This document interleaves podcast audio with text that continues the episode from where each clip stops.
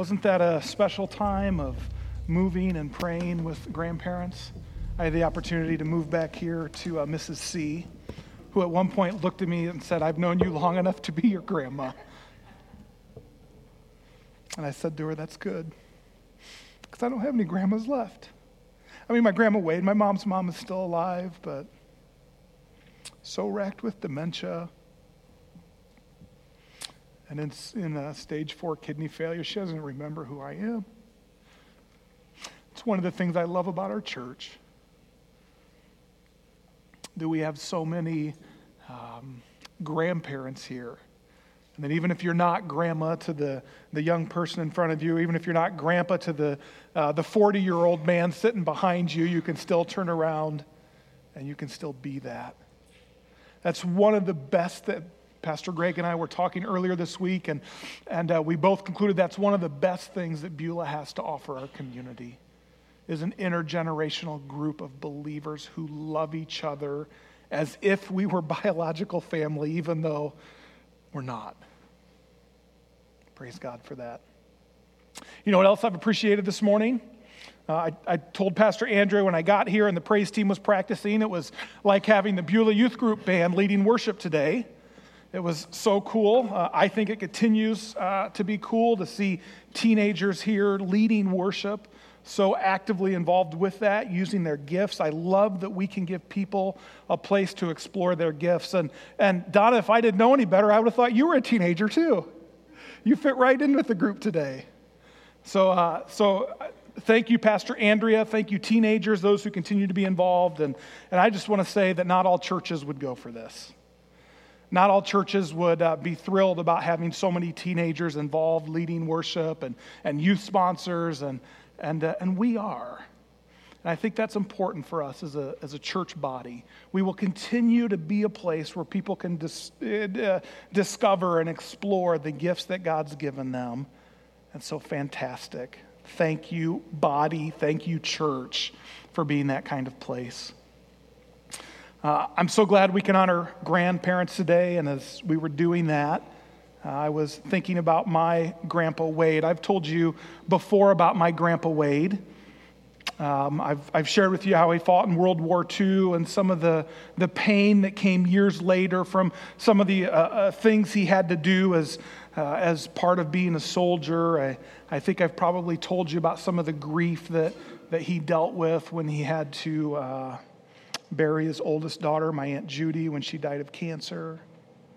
Uh, maybe I've shared with you, and some of you know, he used to own the, uh, well, it's not a filling station anymore, but it was a filling station on the corner of Hively and Sterling. You can probably trace that in your mind as you uh, head into Elkhart on County Road 18, and it's now a, a used car dealer, um, but right there um, by the tracks. And and, uh, and, and Dale Wade was known throughout Elkhart at the time as an honest man who would not only fill your tank, but he'd fix your car. And if you didn't have the money, that was going to be okay.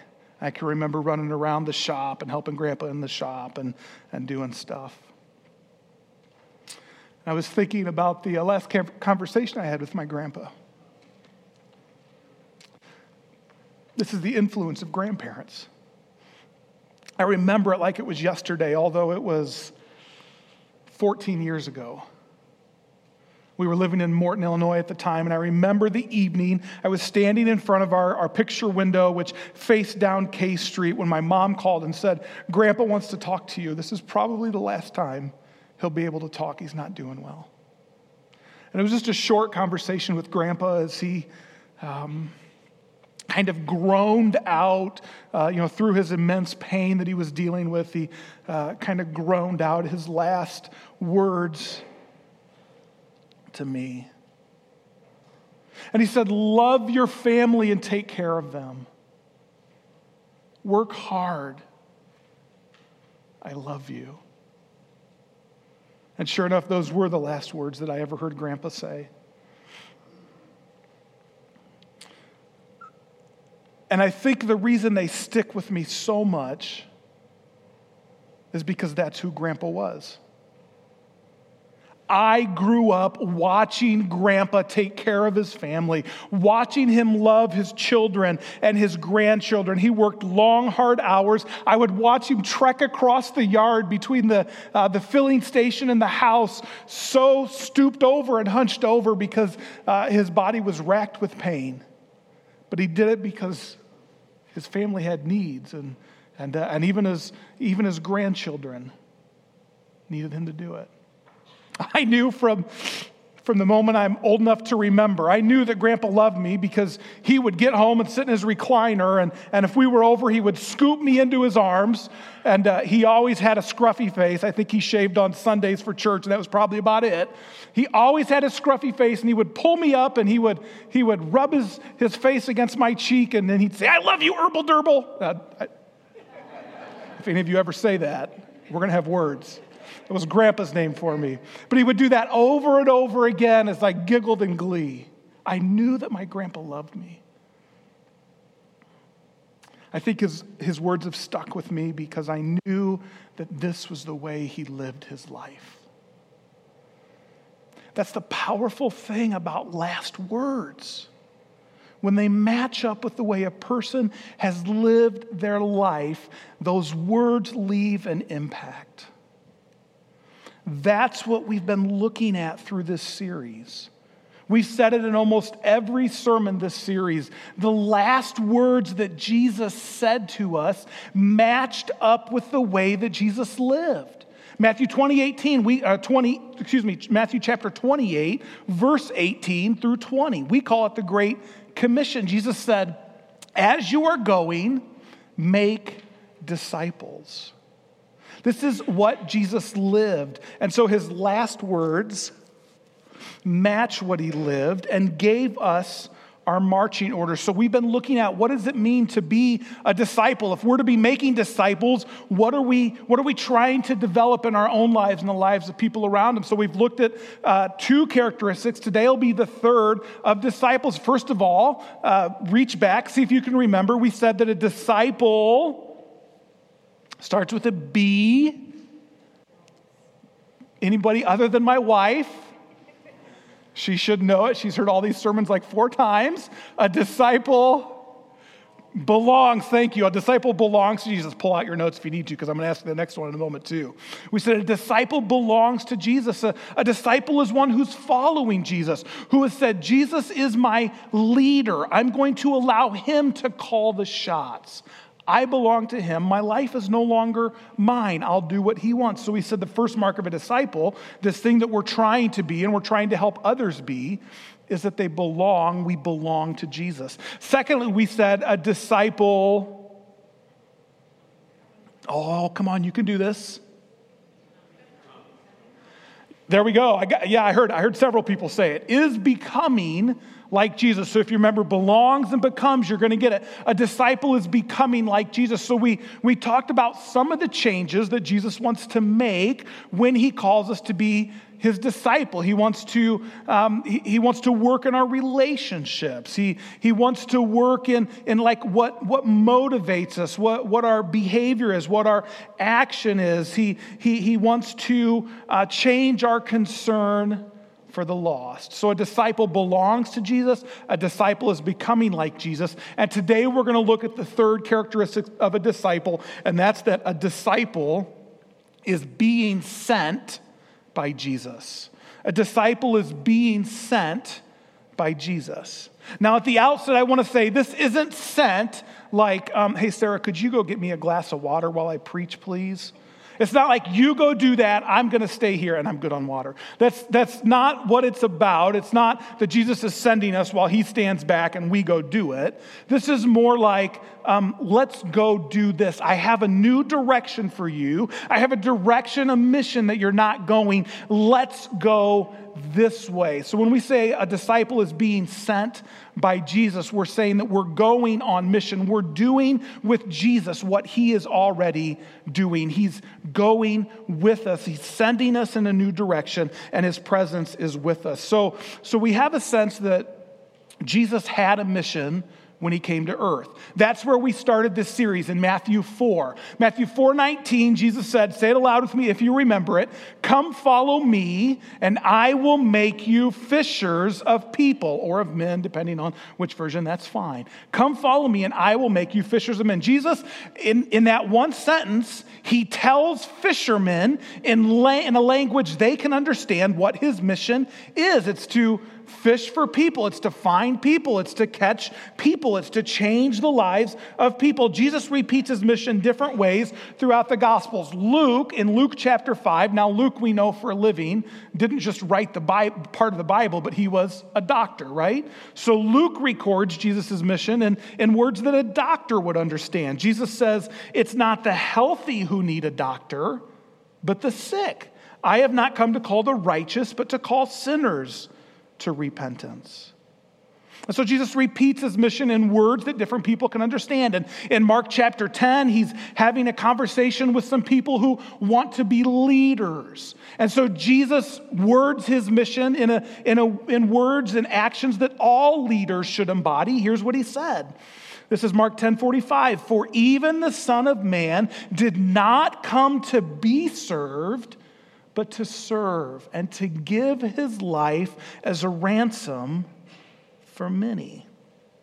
Back to the book of Luke, uh, a little bit later, this is chapter 19. Jesus is having a conversation with a guy who was so desperate to see Jesus that he climbed a tree to get above the crowd. I mean, he was desperately seeking out Jesus. And Jesus uh, explains his mission in words that he can understand. Jesus says, For the Son of Man came to seek and to save the lost.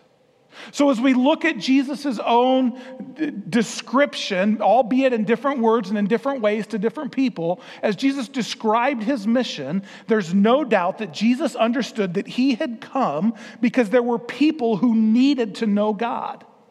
And he is the one who could make it happen. And so, what we're going to do today as we read uh, the passage for today, it's in John 17, if you'd like to take a minute and find it. What we're going to see is that this mission that Jesus had to seek and save the lost, to give his life as a ransom for many, to fish for men, that this, this mission he had, Jesus understood had three parts. We're going to see what the three parts of that mission are, and then we're going to see what that means for us because remember, a disciple is being sent by Jesus. We're, we're going with Jesus on the mission that he has. So, John 17 is where we're going to start. We're going to see the three parts. Um, John 17 is the last prayer that Jesus prayed with his disciples, not his last prayer, mind you, because he prayed from the cross, and we'll see that in a few weeks, but it's the last time he prayed with his disciples. And so, um, you know, again, this is kind of like his, his last words. He just spent some time teaching them. He's going to pray, they're going to cross the valley. Uh, he's probably going to spend some more time in prayer. John doesn't say a lot about that, but ultimately, he's arrested and hauled off to, to be crucified. So, this is the last opportunity he has in the book of John to speak with his disciples. And so, we see that what he prays about here is what his life has been all about this mission that he's on. So, John 17, uh, we're going to read it in three parts uh, so that we can highlight each part of how Jesus understood his mission. I'm going to start at the beginning of John 17 and verse 1. If you have a pen, pull it out. I'm going to ask you to circle some things as we go. John chapter 17, verse 1. After Jesus said this, he looked toward heaven and prayed, Father, the hour has come. Now, with your pen, circle this next word, please glorify.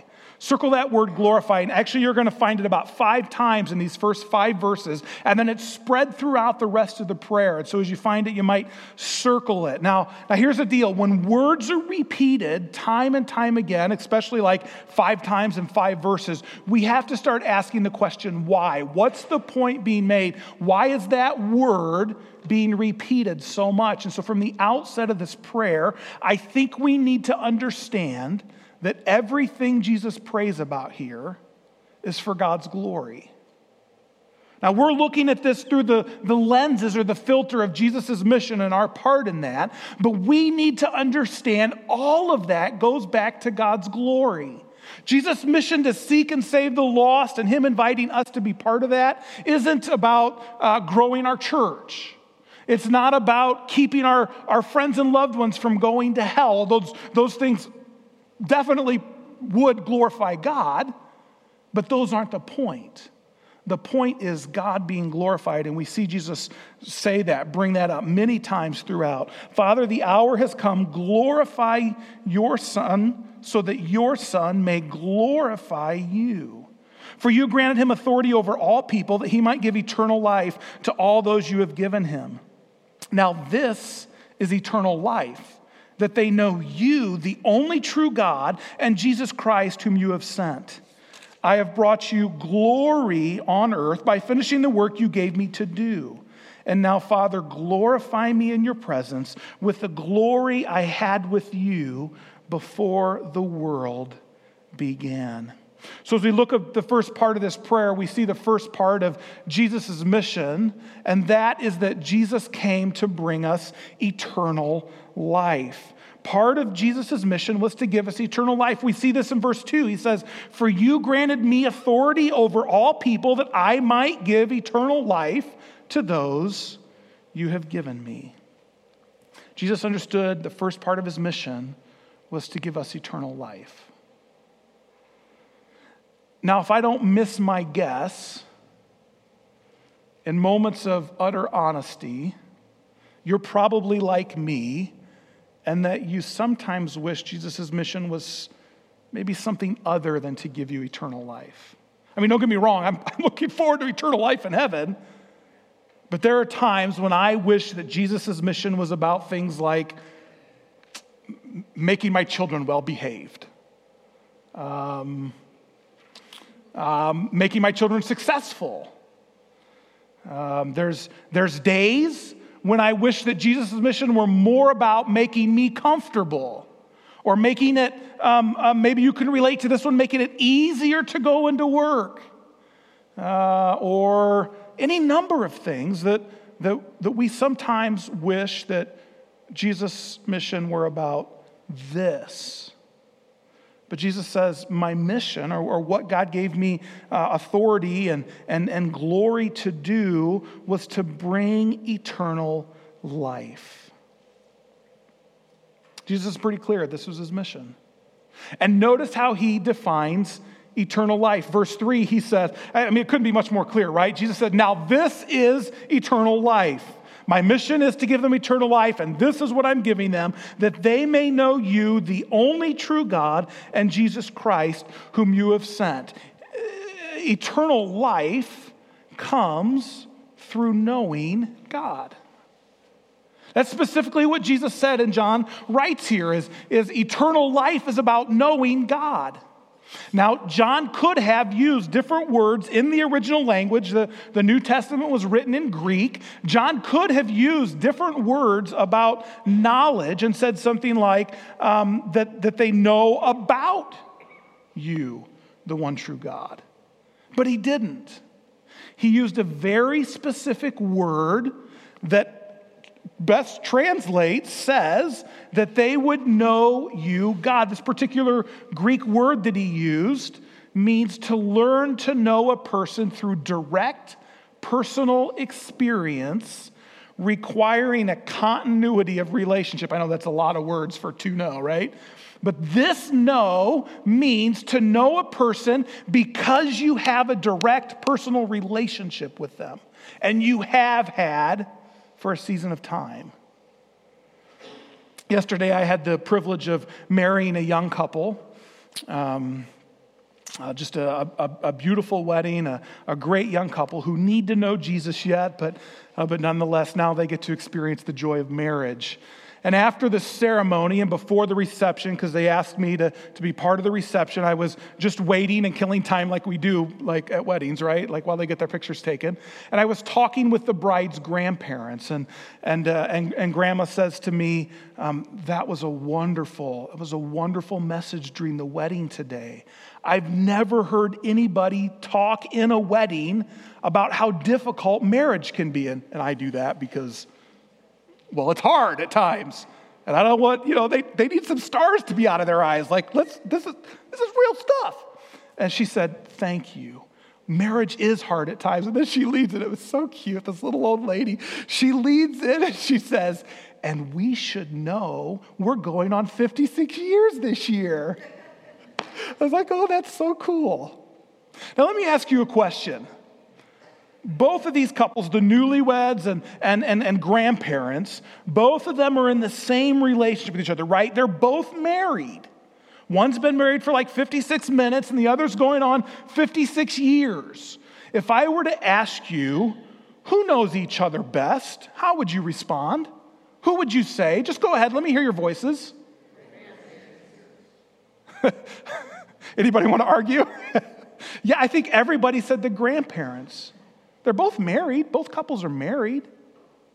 They both now share the closest bond that a man and woman can share.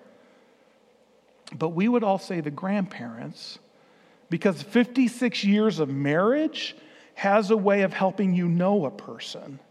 That's a lot of direct, personal interaction with a person. You get to know things about them that you never thought you would. This is what Jesus is saying here. Eternal life is about knowing God, this kind of direct personal relationship where we know God over time and we come to know Him in a way that we never would have thought possible. And he goes on and, and he says, uh, the only way to know God is to know Jesus. The only way to experience, catch this, eternal life, the only way to avoid eternal death is to know Jesus. It's to be in a relationship with Jesus. The gospel, the good news that God loves us, is offered only in a relationship with Jesus. It's not a propositional truth that you agree to.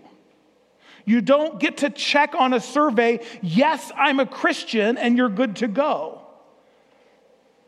Knowing God is about knowing Jesus. This is the only way to eternal life. You see, we get this, we get this all kinds of backwards. And you've probably heard it and maybe even said it the same way that I've heard it. People assume that they'll go to heaven when they die because they've done, or they hope that they will have done by the time they die, more good works than bad works.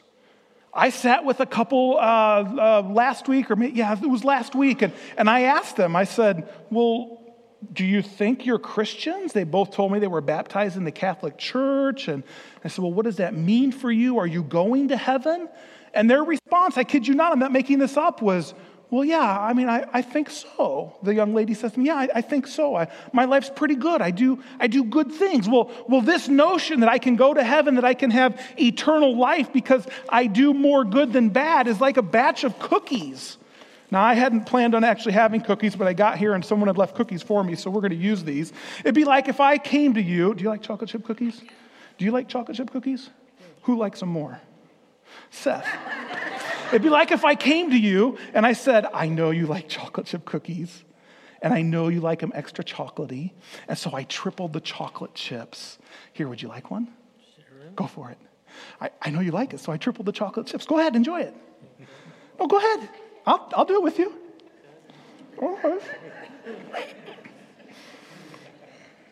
And then I said to you, you know what? There's so much chocolate chips in here. You don't even need to worry about the eighth of a teaspoon of dog poop I mixed in. No big deal. Obviously, I didn't.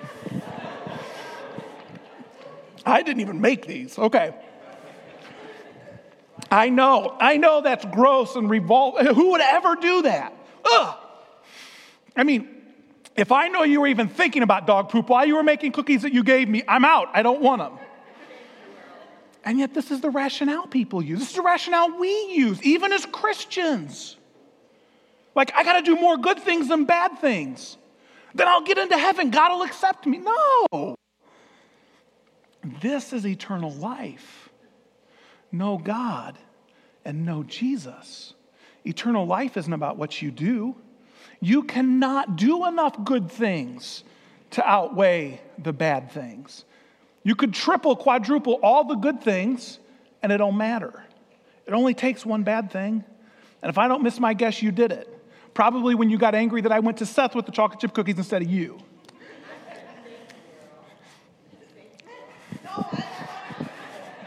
They're up here if you want them afterwards. Jesus said, I've, came, I've come to bring them eternal life, and this is eternal life. Know God and know Jesus. Be in an ongoing, direct, personal relationship with Jesus Christ, with God the Father, and that's how we experience eternal life. Let's look at the second part of what Jesus understood his mission to be. I'm going to start in verse 6. I'm going to kind of bounce around, so just follow along. I'll holler out the verse numbers. We're just for time, um, we're not going to read all of them. But John 17, starting in verse 6. I have revealed you to those whom you gave me out of the world. Circle that word. That word world. Remember when we see a word a lot, we ought to ask why. We see this word a ton. Something like, I think, 18 times in this prayer, Jesus talks about the world. Well, why is that? Well, because as much as Jesus came to bring me eternal life and came to bring you eternal life, Jesus has a much bigger view. He came so that the world would know, the whole world would know that God wants them to have eternal life. I've revealed, uh, revealed you to those whom you gave me out of the world. They were yours. You gave them to me, and I have obeyed your word. I'm going to jump down to verse 11. I will remain in the world no longer, but they, the ones who have accepted and received eternal life, they're still in the world, and I'm coming to you. Holy Father, protect them by the power of your name, the name you gave me, so that they may choose to be one, excuse me, so that they may be one as we are one. And then down to verse 15. My prayer is not that you would take them out of the world, but that you protect them from the evil one. They are not of the world, even as I am not of the world. Sanctify them by your truth. Your word is truth. As you sent me into the world, I have sent them into the world. For I sanctify myself that they too may be truly sanctified. The second part of Jesus' mission fits with the first, but it's to make us holy. To make us holy. This is what he says in verse 17 Sanctify them by the truth. Your word is truth. Sanctify is just a, a fancy theological word that means to make someone holy, to set them apart for God's purposes. That's what holy is. That's what sanctify is. Notice how Jesus says we're sanctified. Did you see it in there, verse 17? Sanctify them by the truth. Your word is truth. We're sanctified through Scripture. Now, there can be no doubt at all that God uses Scripture, the Bible, to grow us, to make us holy, to set us apart for Him. But it's not like the Bible is some kind of book of spells. It's not magical in the sense that if I were to do nothing all day but tend to biological necessities and read aloud verses from the Bible, I would somehow become holy. That's not the way that it works. Just carrying a Bible with you, you don't get holiness by osmosis. Just reading a Bible doesn't do anything for you. Okay? It comes when we do something with what we read, when we begin to live it out. And there's a lot of things that we Christians do or suggest that people should do with Scripture. We talk about memorizing Scripture. We borrow a phrase from, from the psalmist where he says, I have hidden your word in my heart. And so, uh, so we, we have programs in the church and we teach our children. Right now, our children are in children's church and they're memorizing parts of Scripture. It's a beautiful thing. But hiding God's word in your heart for some of us sometimes can be a lot like the dog we've buried in the backyard. It's nice to know that it's there, but it ain't doing anyone a lick of good. You see, some of us are so proud that we've memorized scripture, but it never comes out in our behavior, never changes the way that we act. We're sanctified through Scripture, but only insofar as we apply it to our lives and do what it says. We do devotions. Am I the only one who does daily or tries to at least do daily devotions? Apparently. I don't believe that for a minute. Okay. We do daily, we spend time reading God's word, and, and maybe we have a devotional book that has a nice little story that makes us laugh or cry, and then we, we say a quick prayer, and that's, that's good. We should do devotions. But doing daily devotions doesn't make us holy. Now, living a devoted life will make us holy. When we take what we're learning in God's word and we live it out, that's holy living. But just reading a couple verses at the beginning or in the middle or at the end of your day, that doesn't make you holy. Scripture makes us holy insofar as we live it out, as we put into practice what we're learning. Jesus said, Part of my mission is to sanctify them, to make them holy. Those who have received eternal life, part of my mission now is to make them holy, to, to continue to set that apart set them apart for God. And part of our holiness is seen in our going. It's seen in our going. He said in verse 18, As you've sent me into the world, I have sent them into the world. We've said this, and I've said this in every sermon in this series. Jesus' last words to his disciples were, As you are going, make disciples. Now, I know if you look it up in your version, it probably says, Go and make disciples.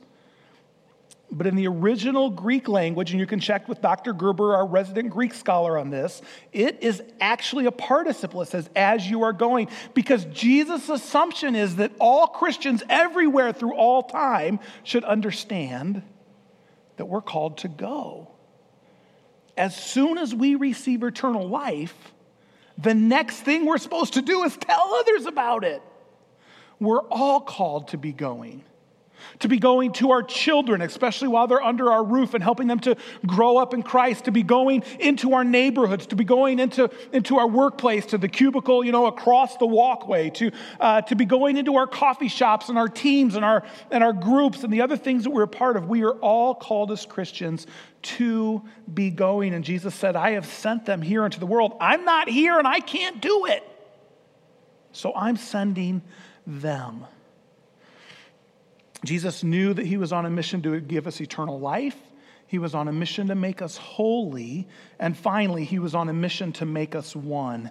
I'm going to start reading at verse 20. My prayer is not for them alone.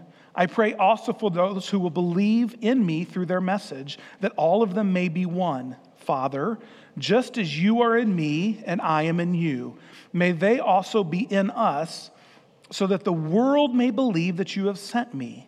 I have given them the glory you gave me, that they may be one as we are one, I and them, and you and me, so that they may be brought to complete unity.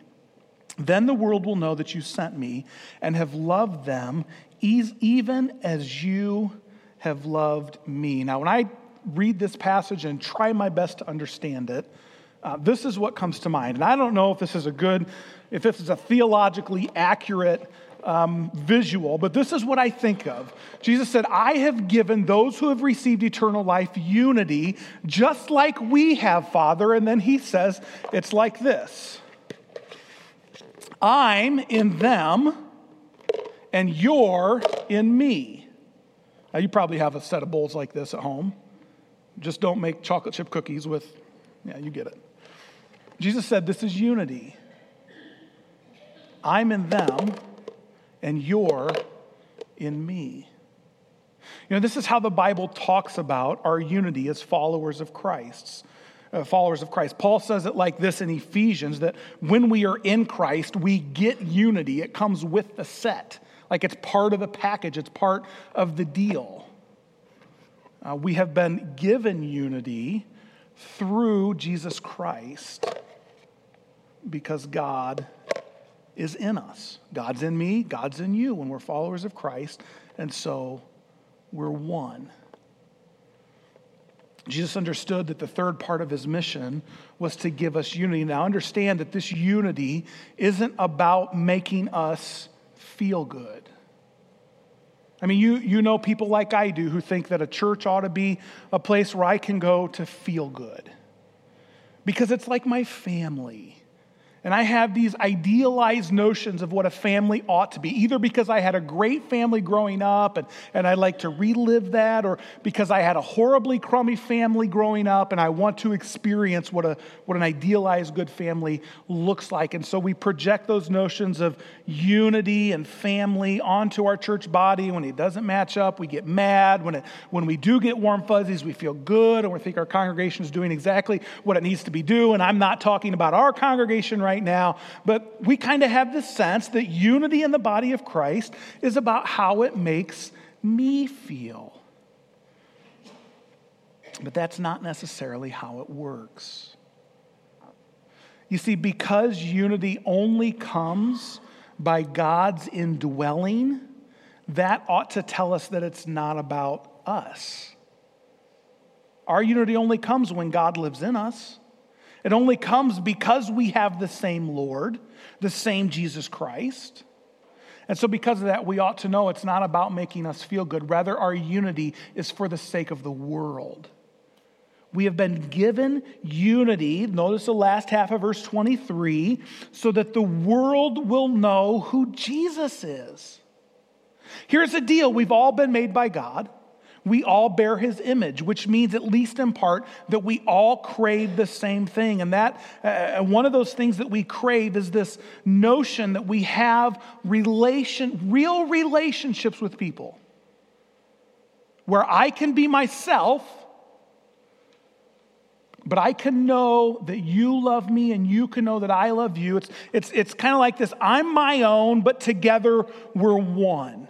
It's, uh, it's like, um, that Greek philosopher um, Aristotle. He said, uh, friendship is uh, two, uh, no, no, no, one spirit in two bodies.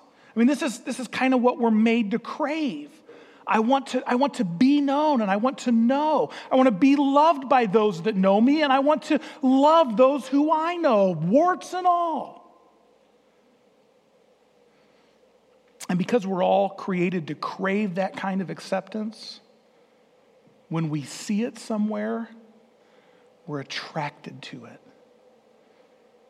When I see a group of people and I know that there's some real weirdos in that group, and I know that there's some real hard headed, stubborn jerks in that group, but I watch that group and they love each other and they get along and they eat together and they laugh together and they correct each other. And uh, when I see that, Count me in.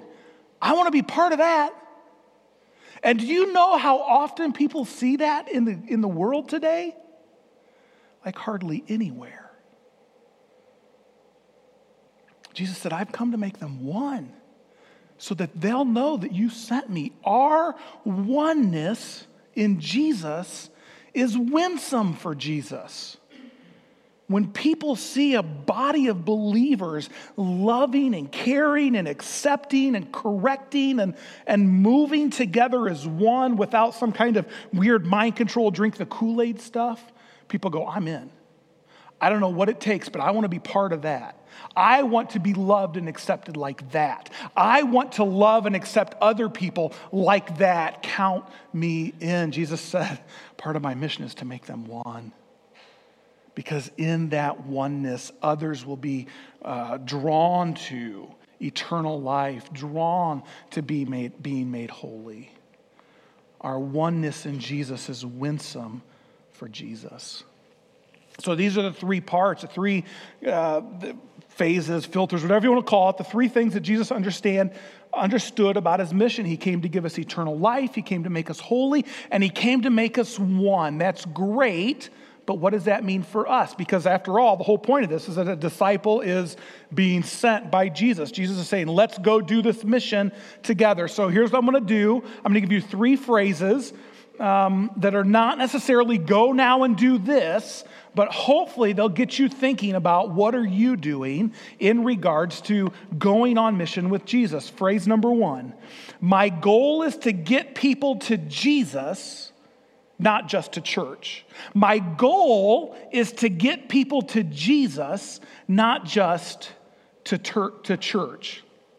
So many months ago, like last year, I was meeting with a young couple who more than anything, I wanted to, to help them to encounter Jesus. They, like a lot of people in our culture, thought they were Christians because they're not Buddhists, they're not Jews, they're not Hindus, they're not atheists, so they must be Christians. Um, but you know, you can tell in conversation if someone has really given their heart to Christ. And my desire for this young couple was, I just want them to meet Jesus. And so I did what we do. I invited them to church. And would you believe that they came to this church? And they would sit in the back at the tables, and, and they came once, and I thought, wow, that's, that's fantastic. I thought, well, they're going to look around, they're going to see a lot of bald heads and a lot of gray hair, and they're going to say, well, this isn't really our crowd. But they didn't. They came back. And they came back. And they came back. And for months, they kept coming back. And I'd continue to meet with them. And I'd continue to realize that they weren't getting any closer to Jesus. And I started to realize that inviting them to church was a good thing, but it wasn't the thing. I didn't need just to get them to church, I needed to get them to Jesus. This is what I love about Greg Mercer, and I'm sorry to put Greg on the spot. I didn't ask for permission to do this. But if you've ever talked with, is he here today? I know he is. Is he still here? He's in the back. Greg, yeah, so Greg Mercer, just stand up. I won't do this to anyone else, but I'll do it to him. I'll pay for it later. Um, Greg Mercer, I don't know how many of you know, this guy works out like, reg- like faithfully, like always goes to the gym. And here's what I love about Greg Greg goes to the gym not just to, you know, become buff and, and, and ripped abs and all that. Greg goes to the gym because there's people there.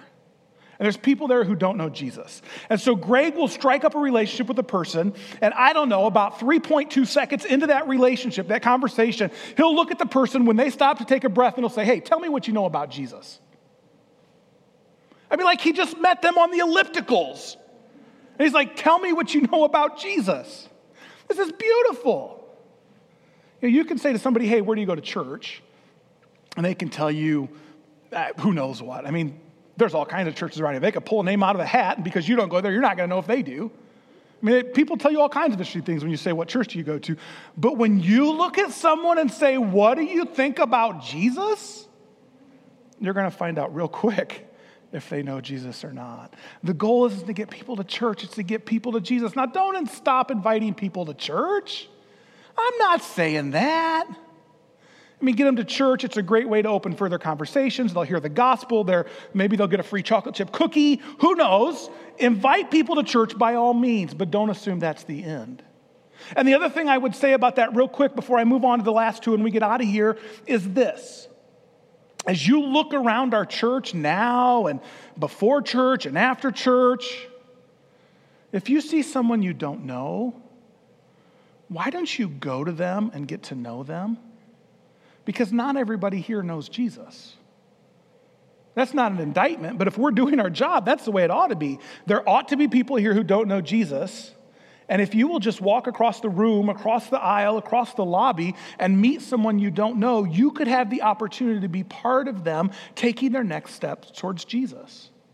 I probably don't need to say that, but we get in, I get in this mode. I assume if you're here, you must be here to hear some halfway decent preaching because you're a Christian. No!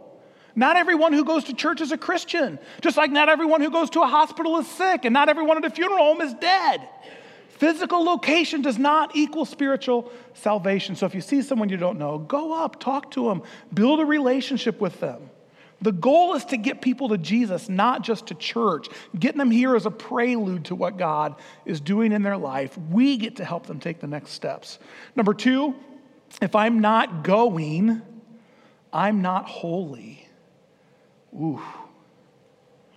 If I'm not going, I'm not holy.